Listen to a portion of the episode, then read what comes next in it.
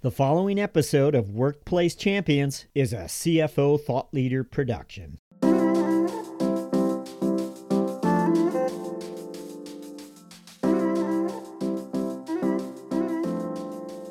Hi, it's Jack Sweeney.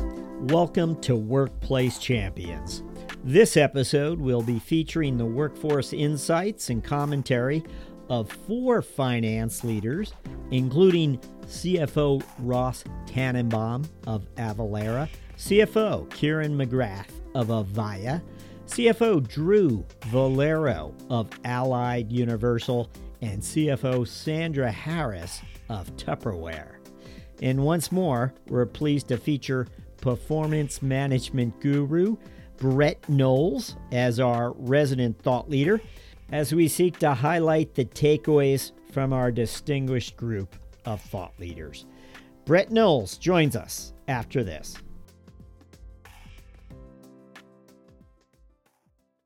Hello, Jack here. I have a message for you from the folks at Sage People. Decisions about your people should be driven by data. But is your HR department still using spreadsheets to keep track of your people? It's time to move to cloud. Understand what makes your employees tick. Know your best performers or determine absence trends, all with a cloud HR and people system. Sage People empowers organizations to respond quickly and easily to changing priorities in today's shifting world of work. It means you can make sure your workforce is able to adapt while staying connected and engaged, whoever they are. Discover how to get instant insights at your fingertips. Visit us today at sageintacct.com forward slash sage dash people.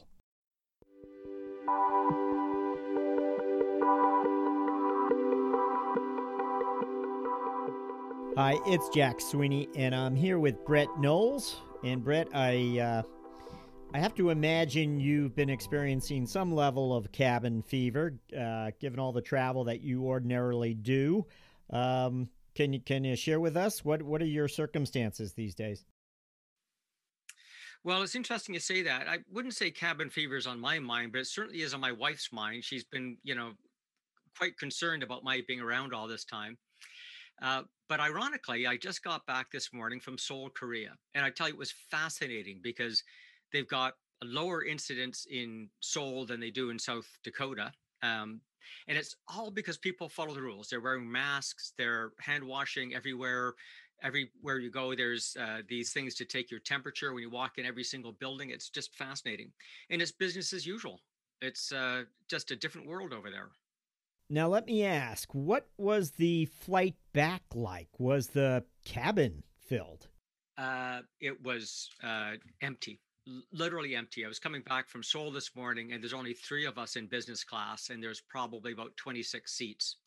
So it's uh, travel is depressing in terms of the the low number of people you see flying. What was interesting is the hotel in Seoul was booked solid. So again, now everyone wears masks there all the time, walking up and down the street all by themselves, going for runs. Um, and so in the elevators, everyone's wearing masks, eh, but the the hotels were jammed, just jammed with people. So it's um, it's interesting that it's very local based what's happening and not happening currently. Wow, very interesting. I'm glad to hear you're on the road. I know uh, I know you enjoy it. It's where you, you were meant to be. Uh, but I want to move things along here and introduce you to our first finance leader, uh, who is Ross Tennenbaum, CFO of Avalara. Uh, just to share with you what we've been up to. Uh, as you well know, we've been speaking to finance leaders about this environment, about the COVID environment. And of course, so many of them will quickly tell us that uh, their number one priority is always protecting their people and then they'll follow that up by telling us, uh, obviously, that their workforce, their talent is their most valuable asset. And in some ways, that has just begged the question how are you measuring that asset? Followed by how are you extending your lines of sight into your workforce today? and Ross Tennenbaum was generous enough to uh, supply us with a few answers. Here's what Ross shared.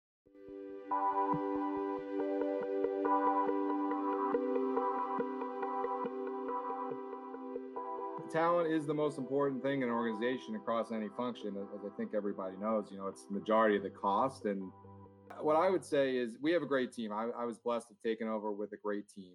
And anytime you come in, you start to assess your talent. And as I look at Avalara as an organization, we're doing many things to mature as an HR group to really better understand our talents, you know, and that goes into classic HR practices of you know just having you know twice a year proper proper leveling and proper uh, uh, uh, processes that allow you to assess talent and record it and track people.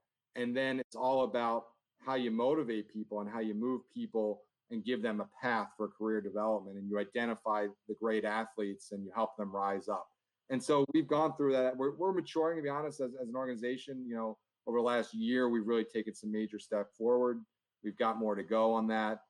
Um, from a finance perspective, uh, we've got a great team. I, my senior leaders are very strong across the board, and so for me, it's been trying to work with them to assess, you know, various layers of the bench. You know, go down three layers deep, really identify our talent. The, you know, the obvious ones, but it's really the not so obvious ones, the ones you know that are in the middle of the nine box that you want to move up to a star and and and that have the capability and they just require the investment um, and then personally I'm, and so we're, we're making a lot of investments in identifying it jack and then trying to invest in the people that we think are great that we want to keep and we want we want to build careers around. And that's hard to do and, and i can't say that we've been great at it but but we're getting much better at it. Um, um, and then the other thing is i'm always recruiting. You know i must spend 20% plus or minus of my time recruiting, and that is one helping other leaders across the organization where they have key jobs, and, I, and I'm part of the recruiting process. But I'm always looking at, at, at, at talent out there, whether there's a job rec approval or not. I believe you got to always be out there working your network, working other people's networks, expanding the scope, positioning Avalara as a great company to work for, getting inbounds, talking to people, because you never know when you're going to need someone, or even better we found people when we didn't need someone who were like, this person is awesome, and we're going to create the budget and bring them into the organization because because they're really going to make a difference. So I, I really encourage finance leaders to try to, to, allocate some extra time to be continuing to uh, uh, recruit and be out there, even if you don't actually need somebody. But let me just begin with maybe the, the, the question. Do you agree really that uh, Wall Street doesn't really have a, a fix on uh, workforce culture and how to measure it and how to look into businesses and, and quickly detect uh, something's not right here or uh, would you agree with that? Yeah jack i think you're onto something there. Um, and, and having experienced many companies and management teams from investment banking um, you know i saw teams that were really high functioning really strong great cultures. And i saw you know management teams executive teams that were you know not a cohesive team. And and there was a lot of distrust and there was backstabbing and and and both could have great numbers and be performing well you know but i would think i would want to invest my money in the one that has that trusted cohesive team um, that that that's really driving forward in a in a healthier cultural way. And and and i don't think that wall street has a view. There is really no metric internally and certainly not externally that gives that view. And i think investors you know, are trying to get more talent into talent and culture. They're trying to do interviews with various outside parties. Um, they're they're focused more on ESG, the environmental, social, and governance stuff, which which hits a little bit. Um, we're focused more on diversity, which is really really important. So there is more focus from Wall Street that gets to these things, but I don't see yet a magic bullet yet that they can really understand into the underlying culture and, and team dynamics. And I think that's so important, Jack, because like I said, having an executive team that really functions well, really trusts each other, and breeds this culture, a certain type of culture, I think will separate a long-term star and uh, uh, uh, performer from from not from, from from one that does not. And internally, we're very focused on diversity. We're very focused on doing things that that bring together people in team dynamics. We're very focused on bringing in outside uh, consultants and help us create high octane te- high octane teams, increase velocity, and really building out that culture. And it, it's hard to do, Jack, but but it's really really important. I think when you think about a ten year business and you think about the long term vision and plan.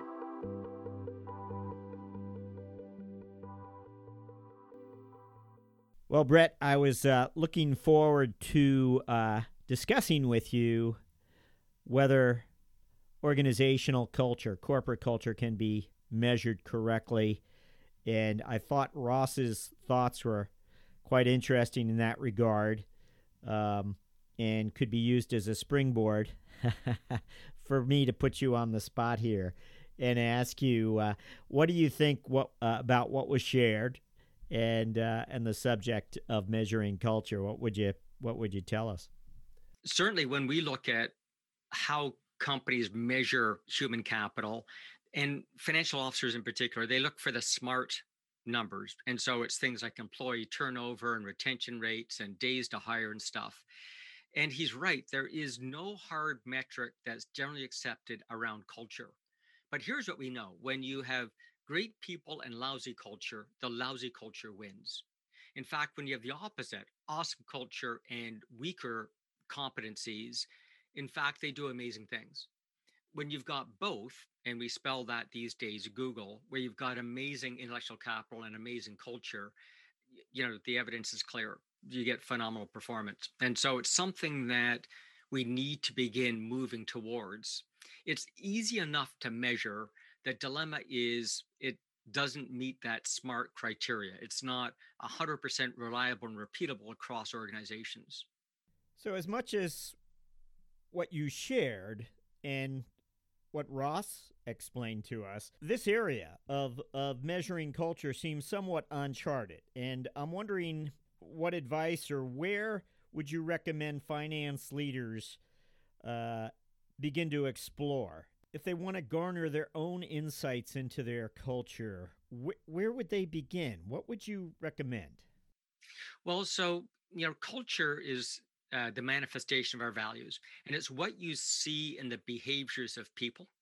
So, what you want to do is take a look at hard evidence that those cultural attributes or values are being expressed. So, for example, if one of our attributes is, you know, we operate with integrity, let's see how many times we actually deliver our product on time or how soon we tell our product that we're not going to, a customer that we're not going to deliver the product on time if we fear we're going to be late or how many times we have to do price adjustments and things like that, which indicate that we're not operating with integrity, that there's problems with our delivery system, or how many times we break a promise to a customer. So uh, there are ways to measure it. The dilemma is it's not going to be same from organization to organization.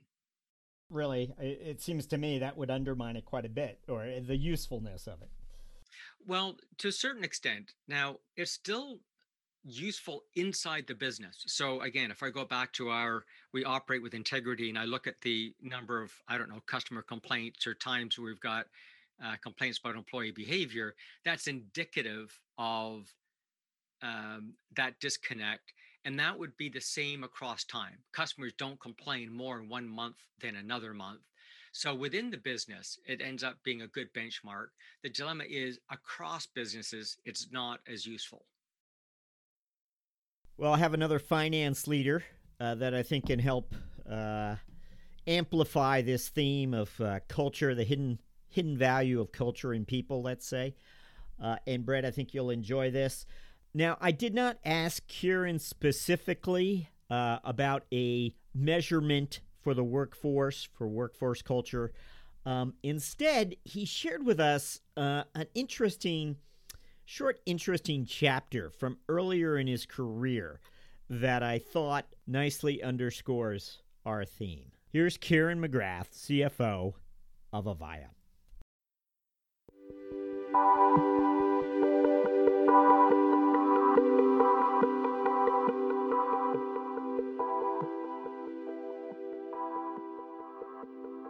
Because I did have what I'll call one of those finance strategic moments but it was re- really, um, really something that stood out to me which was we were acquiring a lot of companies, a lot of cloud related companies.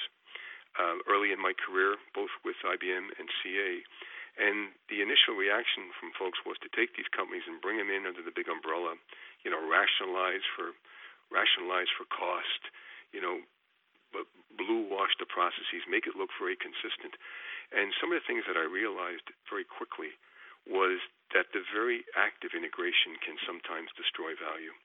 And sometimes, even though it may cost a bit more, it takes um, it's more important to actually leave it somewhat rem- remote and allow that which really differentiated it to function until you truly understand how to properly integrate it. So, you know, many times historically, there's always been a rush to try and integrate a company when you do it. Think sometimes that destroys value because what you need to do is ensure that that very set of processes or those very set of people who help differentiate the assets that you bought because not everything in the world of intellectual property is a piece of code. You know, many times it's the business process and the people behind it that uh, that really are the key differentiators, and to do that a little differently. And I think when I had that realization, and couple with that with the courage to stand up and say, nope, I know this is the way you'd like to do it, but my recommendation is this is the way we should do it, and let some of these companies run more standalone, run more remote until we're in a better position and we have a better understanding of each other and we can drive value. And I tell you, that was a, a big learning point for me. It led, to, you know, it was a bit of a contrarian point of view for a while, but I think it led to some of my, my bigger successes.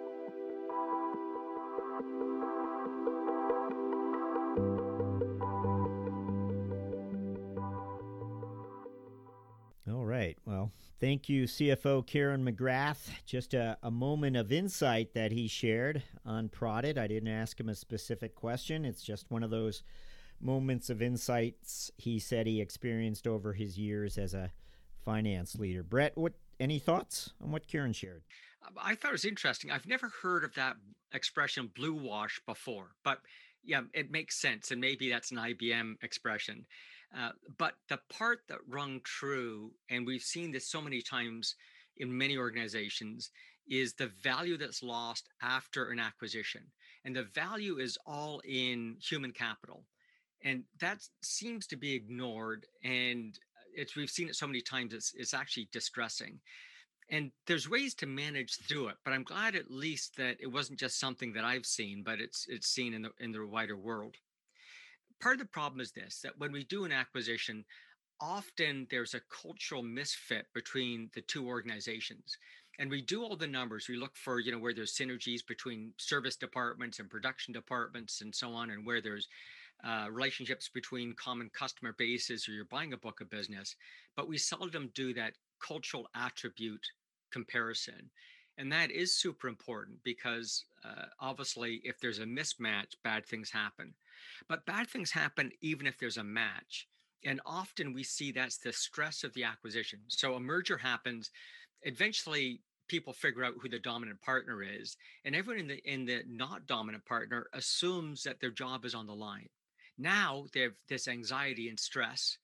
And it seems to take a long time before we let people know what we plan on doing on the human capital side. And in that time, of course, they're getting job offers and they're feeling stress. And the longer it takes, the more they're certain it's going to be bad news at the end of the tunnel. And so they jump ship. And maybe there is no need for them, but it's just that anxiety what we've learned is the sooner that you can let the employees know what's going to happen, the better. And so, you know, clear instructions about how we're going to be integrating people or how we're not integrating people. It's the uncertainty that kills them. And even if you know you're going to be getting letting half the, the force go, often if you let them know in advance, you have less of a brain drain than if you keep dragging it on and keeping it as a secret. Well, our next CFO faces an interesting challenge in this time of uh, the pandemic. Uh, he is Drew Valero, CFO of Allied Universal. Now, Allied Universal is not a consumer brand. It it is in the space of security and facility services, and Drew faces quite a hiring challenge uh, and has been addressing that and working towards that. And culture plays no small part in it as he highlights. Here is CFO Drew Valero.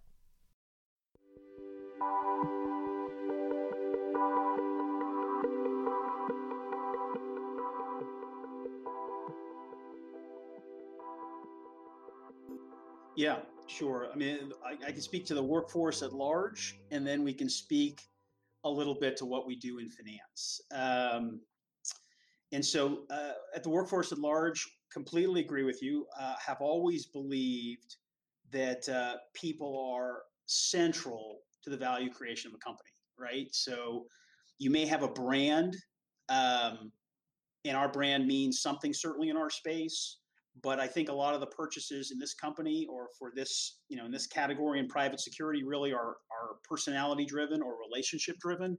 And so people matter a lot in this business. They matter a lot. Your pricing matters too.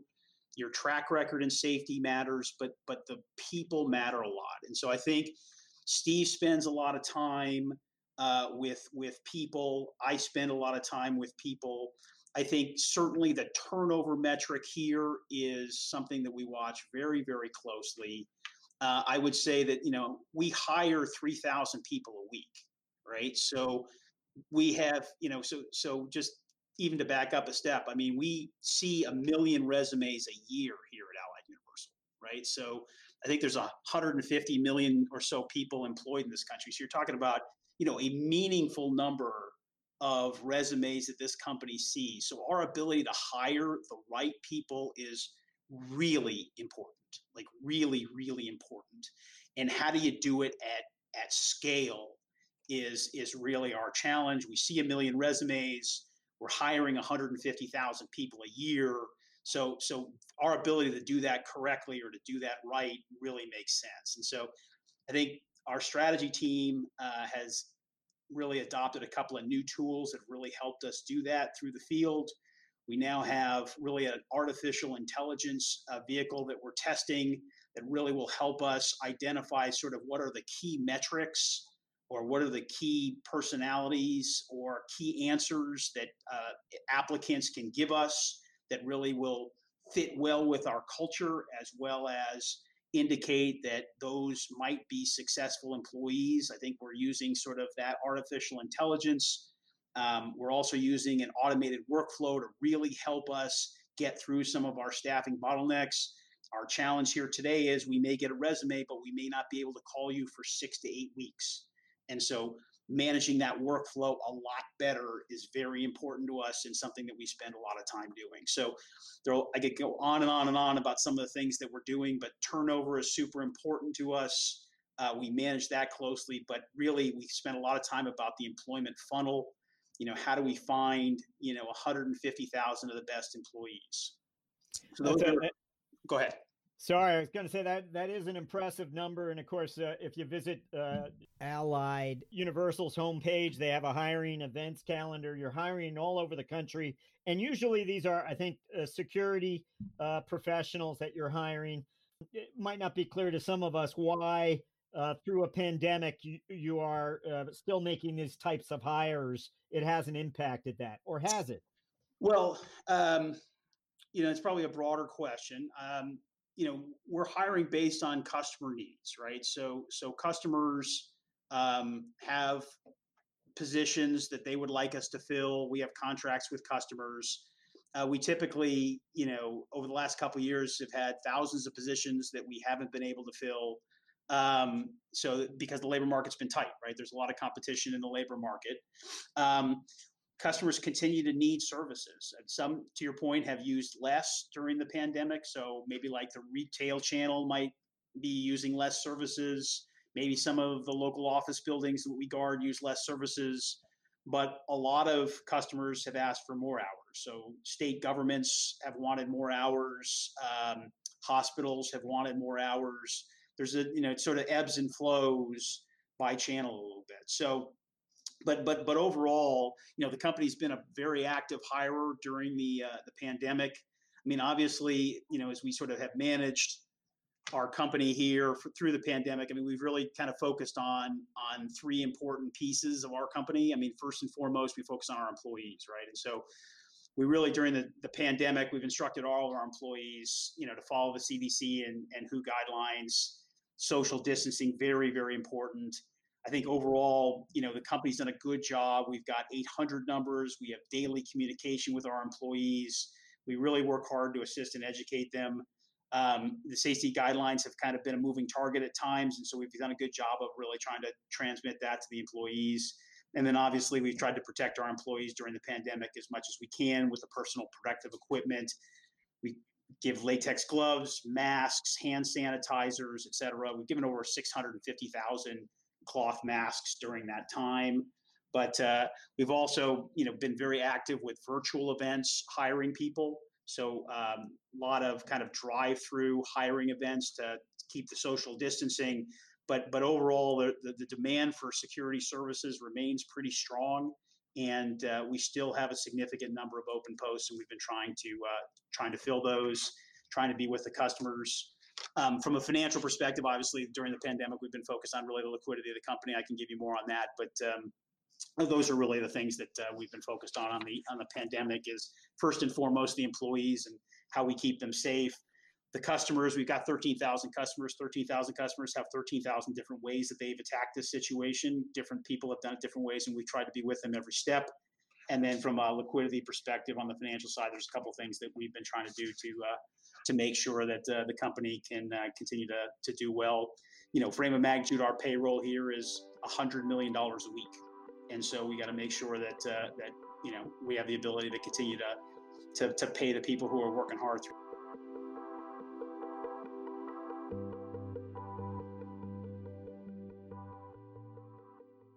And well, thank you to CFO Drew Valero of Allied Universal. Uh, Drew's episode, by the way, for our CFO Thought Leader listeners, will be dropping shortly. It's just in the rotation, and I just uh, couldn't resist uh, extracting this part of our discussion to share with Brett.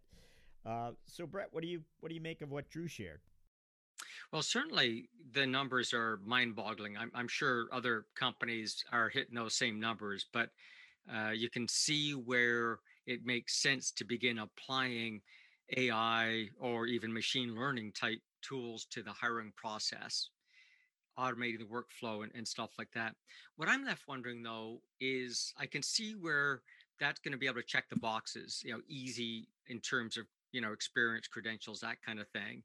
What I'm wondering is, you know, our conversation so far has talked about, you know, the cultural aspects about, you know, people's feelings in, in acquisitions from Kieran's point of view.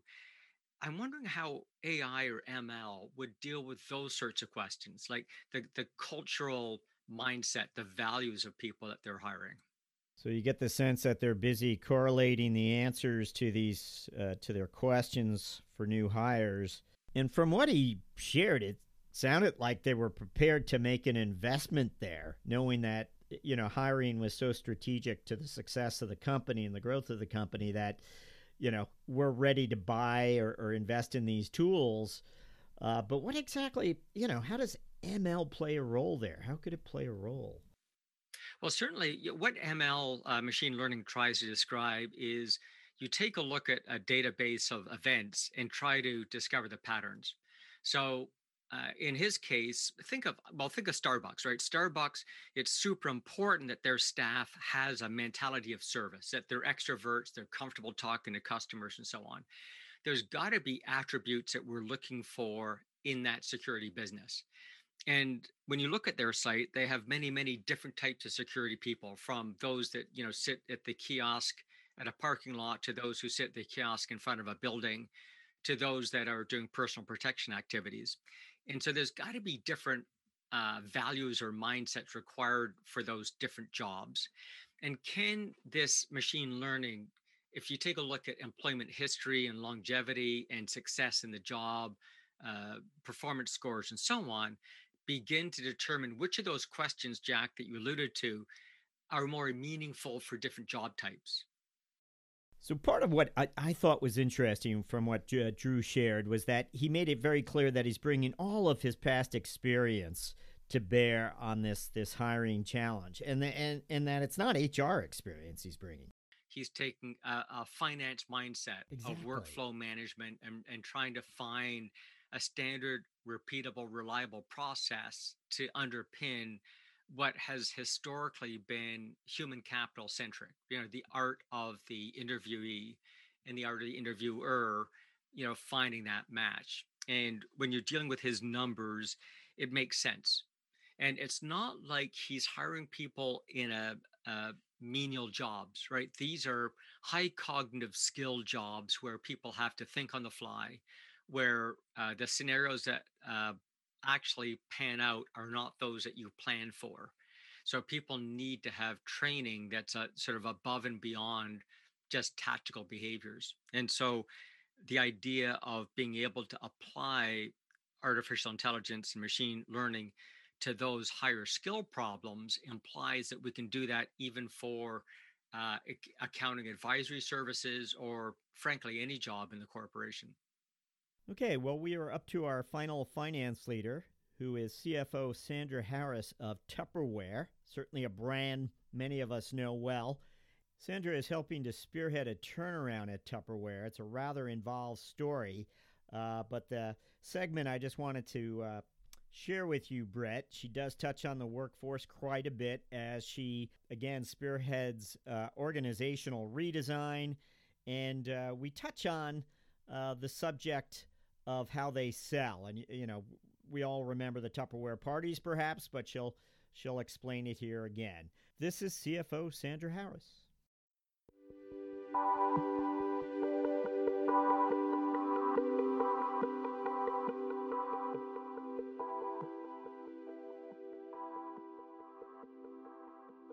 Turnaround plan includes organizational redesign. So we've been in a process of really redesigning the organization to uh, more align with the new structure and the new way we go to market. So, you know, in the middle of COVID 19, we were already working on organizational redesign. It, it was part of our our turnaround plan that, that's driving 180 million of savings, right? So, so we did quickly organize around understanding our, our workforce. Now, in relation to COVID 19, you know, our priority was our employees. So you know, we ensured that we had the safety measures. We ensured that we, you know, took the right precautions. We followed what was required by the different locations. You know, we're a global company, so every market had different rules around COVID. And you know, our first focus and priority was was making sure they were safe. We also have a different dynamic because to your question earlier, the sales force, even though they don't work for us, it's very important that we also think of them. And so we also wanted to make sure that we had ways for them to continue to conduct their business and stay safe.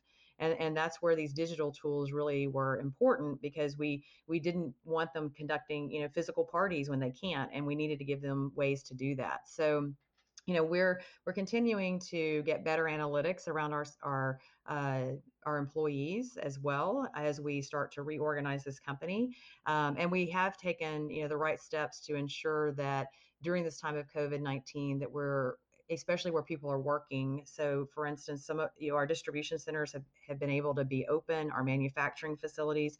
We have been making sure that we adjust the pay accordingly. Um, that you know they're working in an environment to help us to be successful, and, and we're trying to make sure that we are incenting them the right way. But the selling model uh, remains intact, where you have um, reps that that uh, are not are not employees.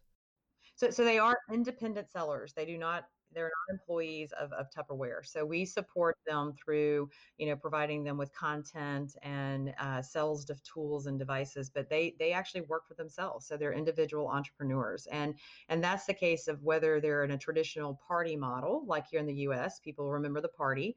Um, you know, the party's gone from being in the house to being on Zoom or Facebook or other, um, you know, digital solutions. But yes, I mean, they still host parties.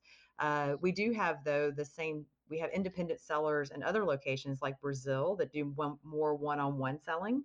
And then we also have a um, independent seller who owns a, what we call a studio in, in China. We own six, more than 6,000 studios in China. But again, Tupperware doesn't own those studios. The independent seller does, and we provide them with the branding and the marketing and, and the product.